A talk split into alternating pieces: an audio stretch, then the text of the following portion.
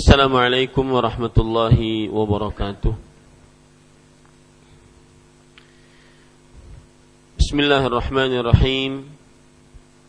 Innal hamdalillah nahmaduhu wa nasta'inuhu wa nastaghfiruh wa na'udzu billahi min shururi anfusina wa sayyiati a'malina. Man yahdihillahu fala mudilla lah wa man yudlil fala hadiya lah. وأشهد أن لا إله إلا الله وحده لا شريك له وأشهد أن محمدا عبده ورسوله يا أيها الذين آمنوا اتقوا الله حق تقاته ولا تموتن إلا وأنتم مسلمون يا أيها الناس اتقوا ربكم الذي خلقكم من نفس واحدة وخلق منها زوجها وبث منهما رجالا كثيرا ونساء واتقوا الله الذي تساءلون به والأرحام إن الله كان عليكم رقيبا يا أيها الذين آمنوا اتقوا الله وقولوا قولا سديدا يصلح لكم أعمالكم ويغفر لكم ذنوبكم ومن يطع الله ورسوله فقد فاز فوزا عظيما أما بعد فإن أصدق الحديث كتاب الله وأحسن الهدي هدي محمد صلى الله عليه وعلى آله وسلم وشر الأمور محدثاتها وكل محدثة بدعة وكل بدعة ضلالة وكل ضلالة في النار. الحمد لله. Kita bersyukur pada Allah Subhanahu wa ta'ala pada hari yang paling mulia di dalam sepekan, hari Jumat yang penuh dengan berkah ini, 17 Rabiul Tsani 1436 Hijriah. Kita duduk bersama untuk kembali mengkaji kitab Fiqhul Ad'iyyati wal Adhkar, yaitu fikih, doa dan zikir yang ditulis oleh Fadilatul Syekh Abdul Razzaq bin Abdul Muhsin Al-Abbad hafizahullahu ta'ala. Salawat dan salam semoga selalu Allah berikan kepada Nabi kita Muhammad sallallahu alaihi wa ala alihi wasallam, pada keluarga beliau, para sahabat, serta orang-orang yang mengikuti beliau sampai hari kiamat kelak.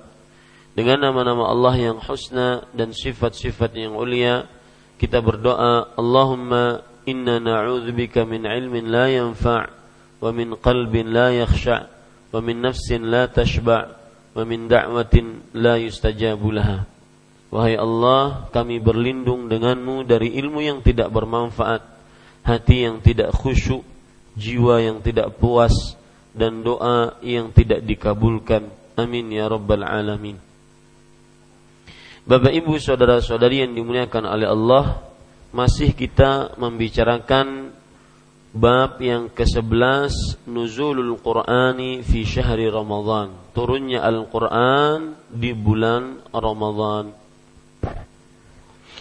Turunnya Al-Quran di bulan Ramadan adalah penulis, ini kalau tidak salah sudah kita baca sebagian, betul? Ya, betul? Ya, sudah kita baca sebagian tentang turunnya Al-Quran di bulan Ramadan. Tidak mengapa saya ulangi sedikit. Maksud dari penulis menyebutkan bab ini ketika kita membicarakan afdhalul dzikir, seutama-utama dzikir adalah Al-Quran, maka penulis memulai untuk mendalami tentang Al-Quran agar kita lebih mantap dan lebih bermakna tatkala membaca Al-Quran. Dan hal yang pertama kali didalami oleh penulis hafizahullahu ta'ala, yaitu Syekh Abdul Razzaq bin Abdul Muhsin hafizahullahu ta'ala, beliau menyebutkan tentang turunnya Al-Quran. Dan beliau mengatakan turunnya Al-Quran di bulan Ramadan. Kita sudah sebutkan makna turun, maksudnya adalah Allah berfirman kepada Jibril, dan Jibril menyampaikan kepada Nabi Muhammad sallallahu alaihi wa ala alihi wasallam. Makanya dia disebut dengan turun. Dan turunnya Al-Qur'an di bulan Ramadan maksudnya adalah Al-Qur'an secara jumlatan, secara global Allah turunkan di dalam bulan Ramadan, yaitu pada Laylatul Qadar. Kalau ada yang bertanya, bukankah Al-Quran turun sesuai dengan kejadian-kejadian? Betul? Kenapa ini disebutkan Al-Quran turun di dalam bulan Ramadan? Maka jawabannya, turunnya Al-Quran di dalam bulan Ramadan itu maksudnya adalah secara global satu Al-Quran Allah turunkan sekaligus dalam bulan Ramadan. Baru nanti dari langit dunia turun ke dalam kejadian-kejadian, setiap kejadian turun per ayat atau dua ayat. Seperti misalkan kejadian turunnya wahyu yang pertama, yaitu surat Al-Alaq dari mulai ayat 1 sampai ayat 5. Nah, ini Allah Subhanahu wa taala turunkan dari mulai langit dunia kepada Rasulullah sallallahu alaihi wasallam, yang sebelumnya Allah turunkan secara global. Jadi mungkin bisa dicatat, turunnya Al-Qur'an dalam bulan Ramadan maksudnya adalah secara global. Ya, secara global. Dan di sini terlihat keutamaan Al-Qur'an, dan ini yang kita inginkan tatkala membaca Al-Qur'an. Semakin memaknai Al-Qur'an, bukan hanya sekedar membaca. Ketika kita melihat kitab-kitab yang lain, Allah turunkan sekaligus Taurat, Injil, Zabur, Suhuf Ibrahim, Allah turunkan sekaligus ke bumi. Sedangkan Al-Quran tidak, Allah turunkan ke langit dunia, kemudian satu persatu Allah turunkan sesuai dengan kejadian. Jadi kalau kita ingin lihat, satu ayat Al-Quran itu bagaikan satu kitab suci dibandingkan kitab-kitab suci lainnya. Bisa dipahami? Ya. Ketika ketika kitab-kitab suci langsung Allah turunkan dari langit, blok sekaligus ke bumi, sebagai buku pedoman, selesai. Tetapi Al-Quran beda. Al-Quran Allah turunkan saat sekaligus hanya ke langit dunia, baru turun ke bumi sesuai dengan apa? Kejadian-kejadian. Nah, ini terlihat keutamaan Al-Quran dibanding kitab-kitab suci lainnya. Jadi bagaikan satu ayat itu bagaikan apa? Satu kitab suci. Ini keutamaan Al-Quran, sehingga ketika kita membaca lebih bermakna, lebih mengagungkan Al-Quran. Bapak ibu saudara-saudari, kemudian penulis mengatakan, la raiba anna min ajalli ni'amillahi 'alal itlaq wa ashrafiha wa a'zamiha ni'matu inzalihil kitab al-azim ala abdihi wa rasulihi nabiyina Muhammad sallallahu alaihi wasallam. Tidak diragukan lagi bahwa di antara nikmat Allah yang paling agung secara mutlak dan paling mulia lagi besar adalah nikmat turunnya Al-Kitab, yaitu Al-Quran yang agung kepada hamba dan rasulnya Muhammad sallallahu alaihi wa alihi wasallam. Bapak ibu saudara-saudari, kita tahu Al-Quran itu tatkala diturunkan oleh Allah kepada Rasul sallallahu alaihi wasallam sebagai nikmat dari mana? Dari Allah menyebutkan sering sekali tentang Al-Quran yang diturunkan kepada Rasulullah sallallahu alaihi wasallam. Di antara dalil yang disebutkan, ya, sekali lagi saya ulangi, kita akan mengetahui Al-Quran sebagai nikmat yang paling agung, paling mulia yang Allah turunkan kepada Rasul sallallahu alaihi wasallam tatkala Allah di dalam Al-Qur'an sering mengungkap, sering menyebutkan penurunan ini. Itu menunjukkan bukti itu nikmat dari Allah. Seperti misalkan Allah sering menyebutkan tentang nikmat penciptaan kita yang sempurna. Dalam surat At-Tin Allah Subhanahu wa taala berfirman, "Laqad khalaqnal insana fi ahsani taqwim." Sungguh telah kami ciptakan manusia di dalam bentuk yang paling baik. Ini Allah sebutkan sebagai bentuk penyebutan nikmat. Begitu pula Allah di dalam Al-Quran Subhanahu wa ta'ala. Allah Subhanahu wa ta'ala menyebutkan penurunan Al-Quran kepada hambanya Muhammad sallallahu alaihi wasallam dan Rasulnya sallallahu alaihi wasallam itu sebagai bentuk penyebutan nikmat. Jadi apa saja yang Allah Subhanahu wa ta'ala sebutkan di dalam Al-Quran, maka itu adalah penyebutan sebagai bentuk nikmat. Seperti misalkan dalam surat Al-Balad ayat 8-9. Alam naj'al lahu 'ainain wa lisanan wa syafatain wa hadainahu najdain. Bukankah kami telah menjadikan untuk manusia dua mata, satu lisan, dua bibir. Ini Allah Subhanahu wa taala sebutkan sebagai bentuk apa? Sebagai bentuk apa? Nikmat. Sama ketika Allah menyebutkan Allah menurunkan Al-Quran kepada Nabi Muhammad SAW adalah sebagai nikmat. Ini para ikhwan yang dirahmati oleh Allah Subhanahu wa taala. Lihat ayat-ayat yang disebutkan oleh penulis hafizahullah taala dalam surat Al-Furqan ayat 1 di antaranya, tabarakalladzi nazzalal furqana ala 'abdihi liyakuna lil alamin nadhira. Maha suci Allah yang telah menurunkan Al-Furqan. Nama lain dari Al-Qur'an adalah apa? Al-Furqan, yang artinya pembeda. Membedakan apa? Membedakan antara yang hak dan batil.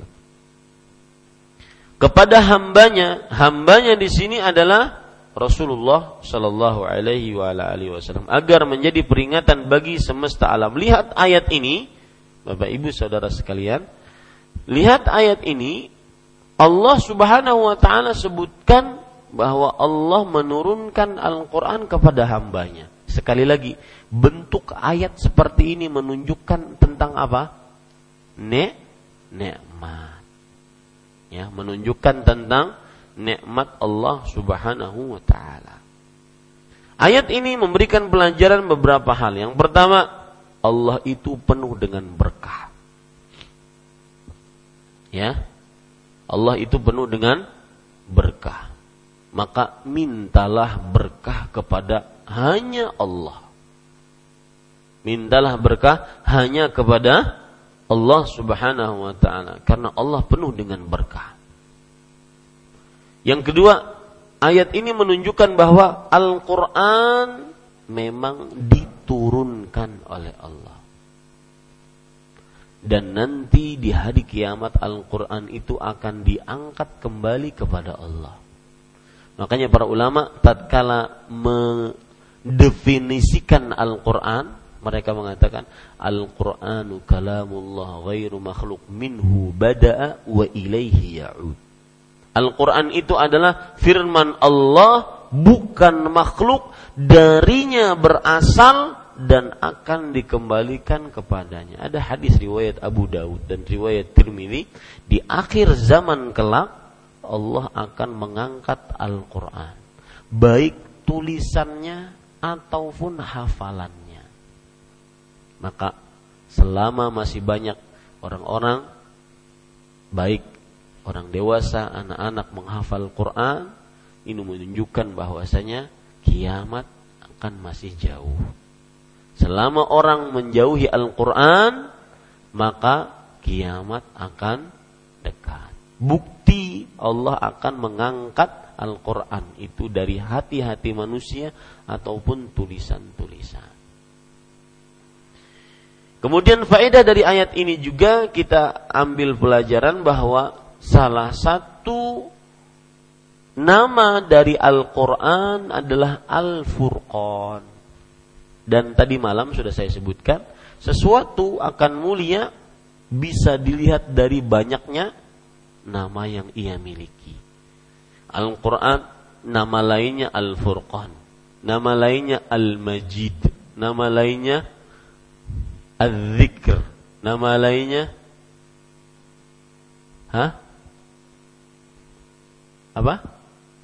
Asy-Syifa, nama lainnya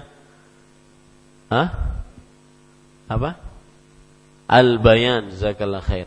Masih banyak yang lain nama-nama dari Al-Quran. Ini menunjukkan keutamaan Al-Quran.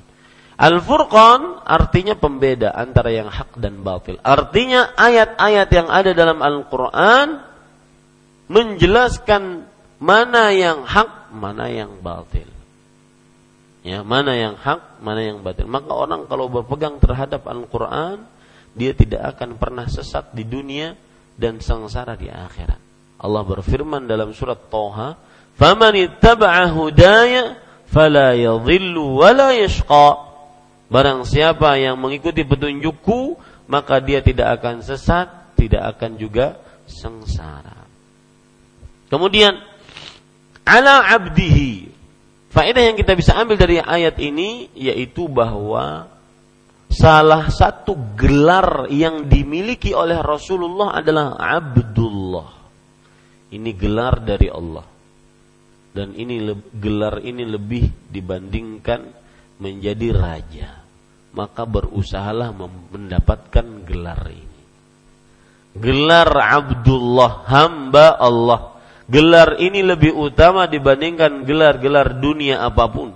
Abdullah, menjadi hamba Allah subhanahu wa ta'ala. Oleh karenanya dalam hadis riwayat Imam Abu Daud dan yang lainnya, ahabbul asma ilallah Abdullah wa Abdurrahman. Nama yang paling utama di sisi Allah adalah Abdullah dan Abdurrahman. Dan salah satu gelar yang dimiliki oleh Rasul sallallahu alaihi wasallam Abdullah. Para ulama mengatakan Nabi Muhammad sallallahu alaihi wasallam mempunyai gelar Abdullah, artinya la yu'bad. Hamba Allah, oleh karenanya tidak boleh disembah. Rasulullah tidak boleh diibadahi karena beliau Abdullah, hamba Allah subhanahu wa ta'ala. Tidak boleh diibadahi. Diibadahi bagaimana? Minta kepadanya, minta syafaat kepadanya, minta bertawassul dengannya. Ini tidak boleh. Ya. Kenapa? Karena adalah Rasulullah adalah hanya sebagai apa? Abdullah. Gelar lain yang dimiliki oleh Rasulullah adalah Rasulullah. Muhammadun Rasulullah walladzina amanu ma'ahu. Muhammad sallallahu alaihi wasallam adalah Rasul Allah, dan orang-orang yang bersamanya, orang-orang yang beriman bersamanya, asyidda'u 'alal kuffari ruhama'u bainahum. Mereka keras terhadap orang-orang kafir dan kasih sayang di antara mereka. Lihat, di sini Nabi Allah Subhanahu wa taala mensifati Nabi Muhammad sallallahu alaihi wasallam sebagai Rasulullah. Makna dari Rasulullah apa? La yukadzab, tidak boleh didustakan. Diikuti, ditaati, ajarannya tidak boleh didustakan. Itu makna dari Rasulullah. Itulah dua gelar yang paling pantas dimiliki oleh siapa? Muhammad sallallahu alaihi wasallam.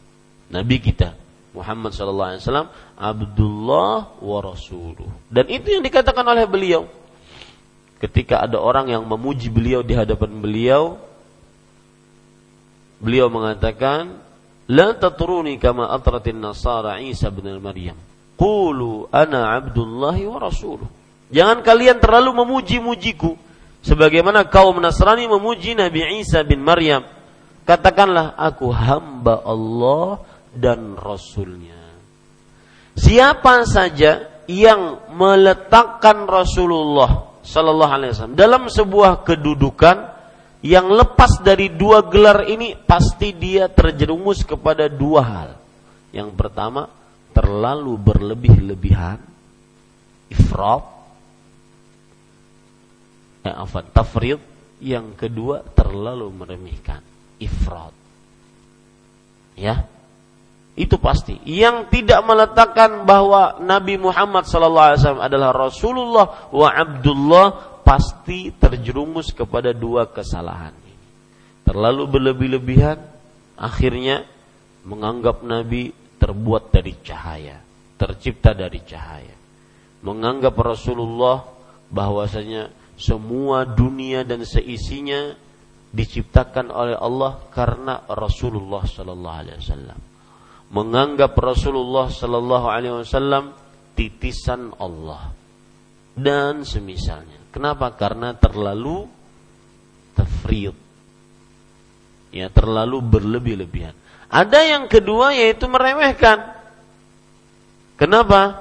Karena kurang dari tidak meyakini kerasulan Rasulullah SAW seperti Abu Jahal, Abu Lahab, Umayyah dan yang lain-lainnya. Dikatakan Rasulullah sebagai tukang sihir, sebagai yang disihir, sebagai orang gila, sebagai tukang dongeng dan semisalnya. Ini karena tidak meyakini Rasulullah SAW sebagai apa? Rasul. Maka orang yang meletakkan Muhammad sallallahu alaihi wasallam di tidak pada dua kedudukan ini pasti terjerumus ke dalam dua kesalahan. Terlalu berlebihan atau terlalu meremehkan.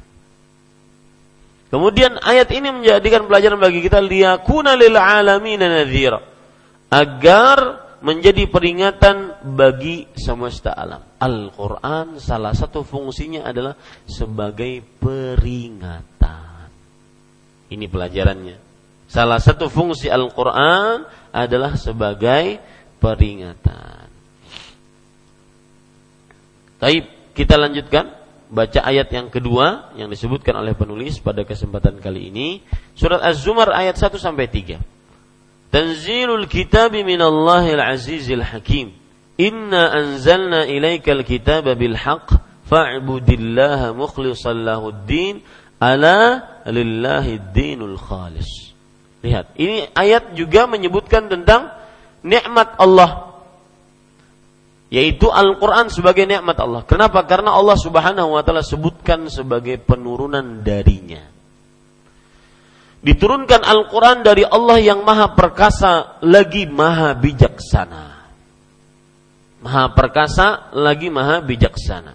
Sungguh kami turunkan kepadamu, mu di sini sebenarnya bukan mu besar, di situ yang memiliki buku terjemahannya, mu di sini kepada Rasulullah. Maka tidak perlu dengan huruf besar. Ya, diturun. Sungguh kami turunkan kepadamu, yaitu kepada Rasulullah, Alkitab dengan hak. Maka sembahlah Allah dengan mengikhlaskan agama kepadanya. Ketahuilah bagi Allah agama yang ikhlas. Surah Az-Zumar ayat 1 sampai 3. Pelajaran dari ayat ini sama. Allah menyebutkan Al-Qur'an sebagai nikmat. Dari sisi mana? Karena Allah menyebutkan Al-Qur'an diturunkan darinya. Penyebutan Allah tentang penurunan Al-Qur'an menunjukkan itu adalah apa? Nikmat Allah Subhanahu wa Ta'ala.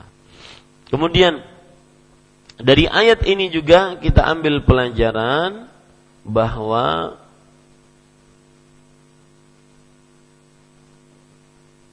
salah satu nama dari Al-Quran adalah apa? Alkitab. Dari ayat ini kita ambil pelajaran salah satu nama dari Al-Quran adalah apa? Alkitab.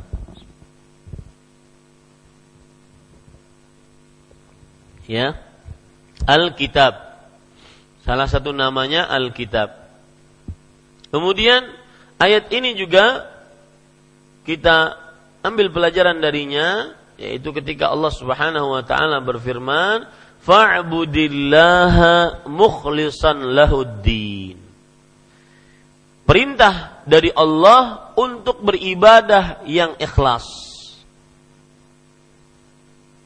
Lalu apa hubungannya dengan Al-Quran? Itu kan satu ayat, ayat 2 itu. Sesungguhnya kami turunkan kepadamu wahai Muhammad Al-Quran, yaitu Alkitab, dengan hak. maka sembahlah Allah dengan mengikhlaskan agama kepadanya. Apa hubungan tauhid dengan Al-Quran? Maka jawabannya, salah satu ajaran utama dalam Al-Quran adalah apa? Tauhid. Bahkan, kenapa surat Al-Ikhlas dijadikan sebagai thulutsul Quran?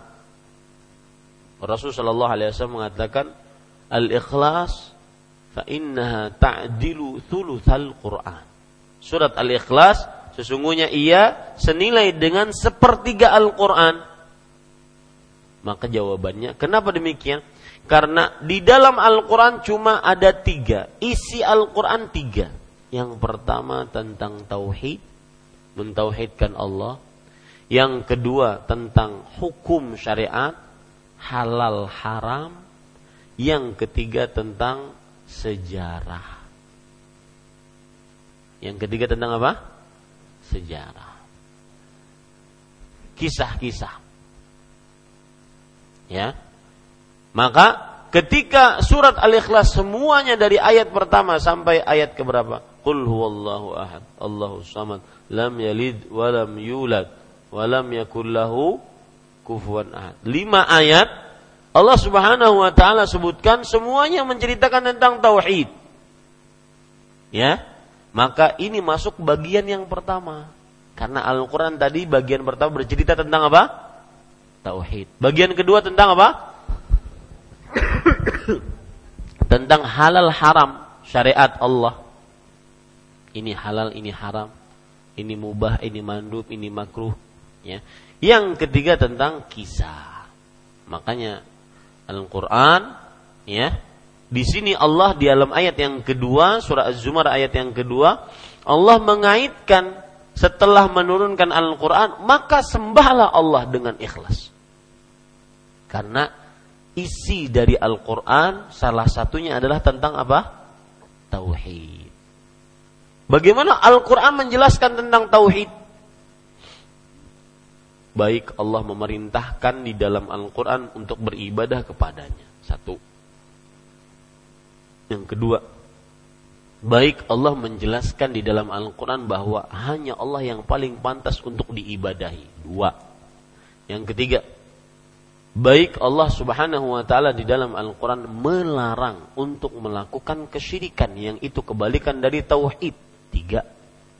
3. Yang keempat, baik Allah Subhanahu wa ta'ala di dalam Al-Quran menyebutkan pahala tentang orang-orang yang mengikhlaskan ibadah hanya kepada Allah.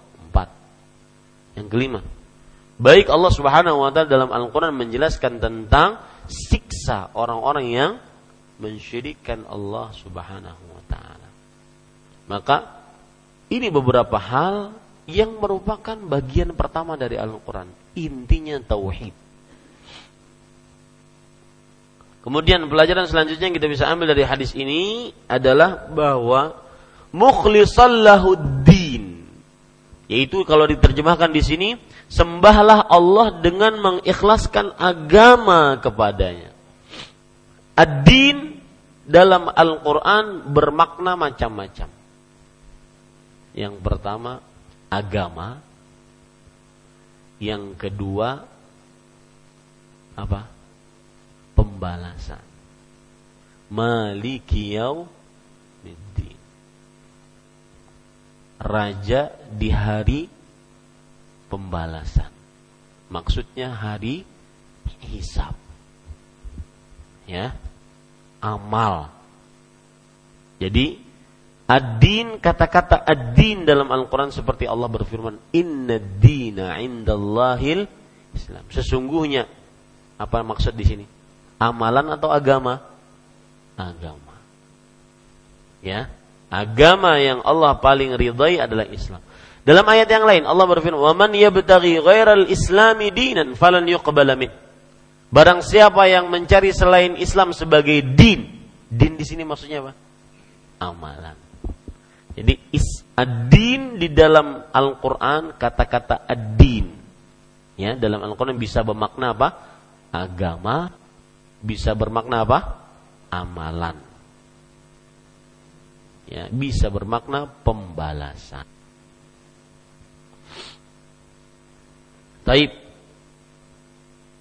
Kemudian Bapak Ibu saudara-saudari yang dimuliakan oleh Allah Subhanahu wa taala, ala lillahi dinul khalis. Ini baru kita bicarakan. Ketahuilah bagi Allah agama yang ikhlas. Lihat. Enggak pantas diterjemahkan agama sebenarnya. Apa yang diterjemahkan? Amalan yang ikhlas. Jadi kata ad-din di dalam Al-Qur'an banyak sekali artinya. Yang pertama agama, yang kedua amalan, yang ketiga pembalasan. Baik. Satu lagi ayat Al-Quran yang kita baca sehingga pada pertemuan ini kita membaca 3 ayat dalam jumlah yang ganjil lebih utama. Kita baca Allah Subhanahu wa taala berfirman. Penulis menyebutkan surat Asy-Syu'ara ayat 192 sampai 195. Wa innahu latanzilu rabbil alamin nazala bihi ar-ruhul amin ala qalbika litakuna minal munzirin bilisanin arabiyyin mubin. Artinya, sungguh ia diturunkan Rabb semesta alam. Sungguh ia di sini adalah Al-Qur'an. Diturunkan oleh Allah Rabb semesta alam, dibawa oleh Ruhul Amin, yaitu Jibril alaihissalam, kepada hatimu agar engkau termasuk orang-orang yang diberi peringatan dengan bahasa Arab yang nyata. Ini ayat juga menunjukkan tentang bahwa Al-Quran adalah nikmat Allah. Kenapa? Karena disebutkan sebagai penyebut, karena Allah menyebutkannya sebagai nikmat. Karena Allah menyebutkannya, menunjukkan itu adalah sebagai apa? Nikmat. Kemudian ayat ini juga menunjukkan bahwa Al-Qur'an itu diturunkan oleh Allah. Diturunkan oleh Allah. Dan ini bantahan kepada orang-orang kafir Quraisy. Kepada orang-orang liberal di zaman sekarang. Yang menunjukkan bahwa mereka mengatakan Al-Quran adalah hasil sastra Arab. Seperti misalkan dalam bahasa Indonesia ada sajak, ada pantun, ada syair. Maka mereka mengatakan juga seperti itu. Bantahannya ayat ini. Makalah subhanallah para ikhwah sekalian. Orang-orang liberal yang lebih mendewakan akalnya dibandingkan nas Al-Quran dan hadis. Cuma satu obatnya. Kembali kepada Al-Quran dan sunnah. Itu saja. Ya. Kadang orang kan terkesima dengan pembicaraan yang muter-muter, apalagi berbahasanya bahasa-bahasa yang dianggap ilmiah, yang banyak si-sinya. Ya. Diskusi terasi. Padahal enggak ilmiah sama sekali. Ilmiah itu adalah orang yang berbicara dengan orang lain dengan bahasa yang jelas, mudah dipahami. Rasulullah sallallahu alaihi wasallam orang yang paling ilmiah. Beliau senantiasa a'adal kalama 3, mengulangi pembicaraan sebanyak 3 kali agar mudah dipahami. Liyufahama minhu. Itu pembicaraan yang ilmiah. Bukan yang harus dengan bahasa istilah yang sulit-sulit, ya. Keblinger dengan kepintarannya. Maka hati-hati. Kepintaran kadang-kadang sebagai bala bagi manusia jika tidak dibarengi dengan wahyu Allah Subhanahu wa taala. Kemudian pelajaran yang kita ambil dari ayat ini juga adalah Al-Qur'an diturunkan oleh Allah dan disampaikan oleh Jibril kepada Rasulullah sallallahu alaihi wasallam. Jadi ini ayat menunjukkan bahwa Jibril hanya penyampai, bukan pengungkap. Karena sebagian kelompok sesat di dalam masalah Al-Qur'an, mereka menyatakan Al-Qur'an itu ungkapan dari firman Allah. Apa maksud ungkapan? Maksudnya Allah berfirman, yang mengungkapkan firman Allah ini Jibril. Berarti ketika kita baca Al-Fatihah, Bismillahirrahmanirrahim, Alhamdulillahirrabbilalamin, itu bukan firman Allah menurut pendapat ini, tapi itu adalah ungkapan dari firman Allah yang dibahasakan oleh siapa? Jibril. Buruk gak perkataan ini? Keji perkataan, menunjukkan bahwasanya satu, Allah tidak bisa berbicara. Yang kedua, yang kita baca sekarang berarti bukan firman-Nya Allah, tetapi siapa? Tetapi itu adalah ungkapan dari firman Allah yang berasal dari Jibril. Nah, ini bahaya. Dalilnya apa? Nazala bihir ruh. Ruhul Amin, yaitu Jibril alaihissalam, hanya menyampaikan saja, bukan mengungkapkan. Ini faedah. Kemudian Bapak Ibu saudara-saudari yang dimuliakan oleh Allah, ayat ini juga menunjukkan, bahkan dari 3 ayat tadi menunjukkan bahwasanya salah satu sifat dari Al-Quran adalah an-nadhir, memberi peringatan. Maka kapan hati kita lalai, kapan hati kita mulai beringas? Kadang-kadang hati itu ada yang suatu waktu, Pak, saya pribadi merasakan kadang-kadang ingin lepas dari tuntunan Allah. Terlalu capek kita menjadi hamba Allah. Ingin sekali-sekali santai-santai, sekali-sekali ingin berfoya-foya. Maka ya, saat itu ada, ambil Al-Quran. Niscaya menjadi obat untuk menjaga hati. Betul enggak? Ada yang merasakan seperti itu? Ya. Ingin kita, itu namanya futur, Pak. Futur. Futur itu tingkat keimanan sedang menurun, mata ingin dilihatkan kepada apa saja, telinga ingin diperdengarkan kepada apa saja, mulut berbicara apa saja, hati seakan lepas dari tempatnya, tidak terjaga lagi. Maka pada saat itu coba kembali Al-Quran, karena salah satu sifat Al-Quran memberi peringatan, nadhir. Bagus nama anak ini disebut dengan nadhir, laki-laki. Baik, Bapak Ibu saudara-saudari yang dimuliakan oleh Allah Subhanahu wa taala, pelajaran yang selanjutnya yang kita bisa ambil, bilisanin arabiyyin mubin, dengan bahasa Arab yang nyata. Jadi Al-Quran turun dengan bahasa Arab. Salah satu faidah kenapa Allah menurunkan Al-Quran dengan bahasa Arab, karena memang Rasulullah SAW berasal dari Arab. Meskipun ajaran beliau untuk semesta alam, akan tetapi beliau diutus kepada orang Arab, makanya beliau diturunkan Al-Quran dengan bahasa Arab yang nyata. Ini yang bisa saya sampaikan tentang kajian kali ini. Wallahu alam, wa sallallahu nabiyina Muhammad, walhamdulillahi rabbil alamin.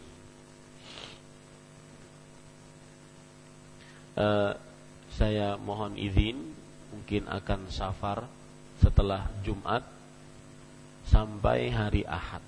InsyaAllah ta'ala malam Selasa kita bertemu lagi. Mudah-mudahan kita selalu dijaga oleh Allah Subhanahu wa ta'ala. Wallahu alam. Ada yang ingin bertanya? Silakan.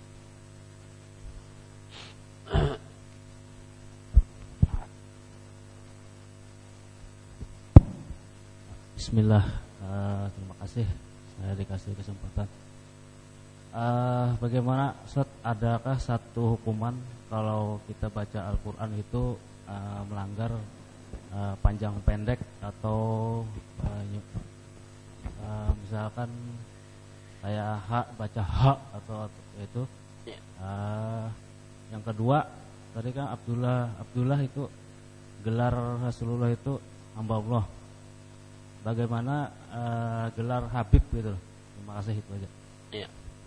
Untuk pertanyaan yang pertama, bagaimana hukum membaca Al-Quran apabila seorang yang membaca kemudian menyelisihi tata baca tata hukum bacaan Al-Quran. Maka jawabannya, di dalam tata cara membaca Al-Quran ada namanya al-khata'ul jali. Artinya kesalahan fatal dalam membaca Al-Quran, yaitu salah makhrajnya. Ini salah fatal. Yang kedua, salah dalam harokatnya yang menyebabkan merubah arti. Ini salah fatal. Adapun permasalahan tajwid, panjang pendek, ikhfa, idgham, ya, bi gunnah, bila gunnah, maka ini hanya sebatas adab dalam membaca Al-Quran. Kalau orang menyelisihinya, maka dia tertinggal keutamaan tetapi tidak berdosa. Tertinggal keutamaan tetapi tidak berdosa. Yang berdosa adalah tatkala dia salah dalam makhrajnya, kemudian dia salah di dalam harokatnya yang menyebabkan merubah arti. Terutama arti yang kadang-kadang aturan mengagungkan Allah ataupun yang patut diagungkan, dengan salah makhrajnya tersebut akhirnya merendahkan Allah atau merendahkan yang tidak patut untuk direndahkan di dalam agama Islam. Nah, itu. Jadi untuk permasalahan tajwid, panjang pendek, idgham, bi gunnah, bila gunnah, ikhfa,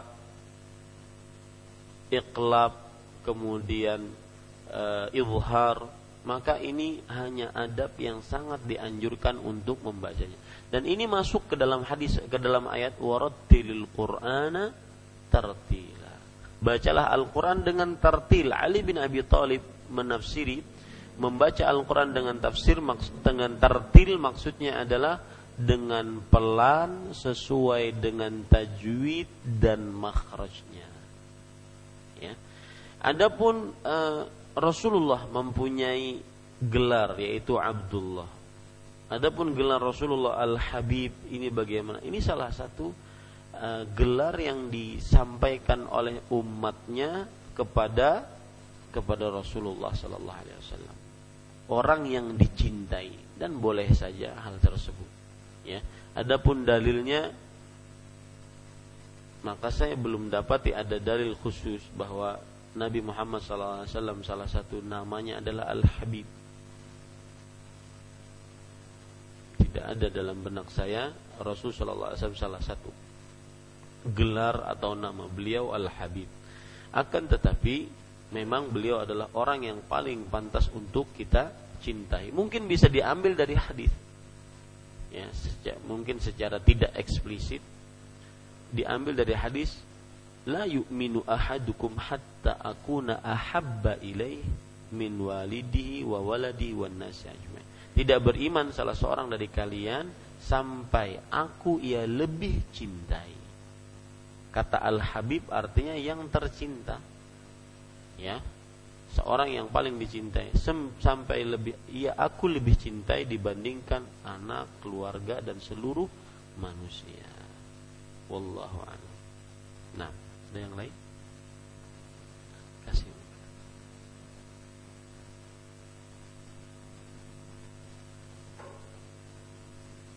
Ya. Bismillahirrahmanirrahim. Jazakumullah khairan sebelumnya, Ustaz. Jazakumullah khairan. Ingin ana tanyakan berkaitan dengan Al-Qur'an yang ada di Lauhul Mahfuz. Ana pernah ditanya oleh seseorang, apakah Al-Quran yang di Lauhul Mahfuz itu juga berupa sukub-sukub yang seperti yang ada apa tuh sukub-sukub seperti yang diterima berupa apa dalam bentuk sukub ya. Mohon penjelasan. Ya. Bapak Ibu saudara-saudari yang dimuliakan oleh Allah, Lauhul Mahfuz terkenal dengan lembaran-lembarannya, dan apabila Al-Quran terdapat pada Lauhul Mahfuz, maka berarti dia ada lembaran-lembaran yang ada di dalam Lauhul Mahfuz. Allahu a'lam lembarannya bagaimana, akan tetapi Al-Quran termaktub di dalam Lauhul Mahfuz. Karena tidak ada yang terjadi di atas muka bumi kecuali sudah tercatat di dalam Lauhul Mahfuz. Fi kitabim maknun la yamassuhu illal mutahharun. Artinya Al-Quran ada di dalam kitab maknun yang terjaga, yang terkukung. Tidak ada yang memegangnya Lauhul Mahfuz tersebut kecuali malaikat-malaikat yang suci.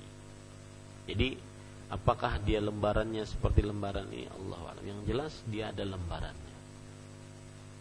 Nah, cukup kiranya. Ya, saya ucapkan astaudi'akallah dinak wa amanatak wa khatim amalik. Saya akan safar habis Jumat ini dan insyaallah kita masih bisa bertemu di hari Senin. Kita kembali melanjutkan kajian-kajian.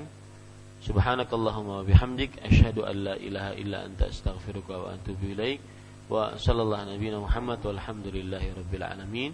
Wassalamualaikum warahmatullahi wabarakatuh.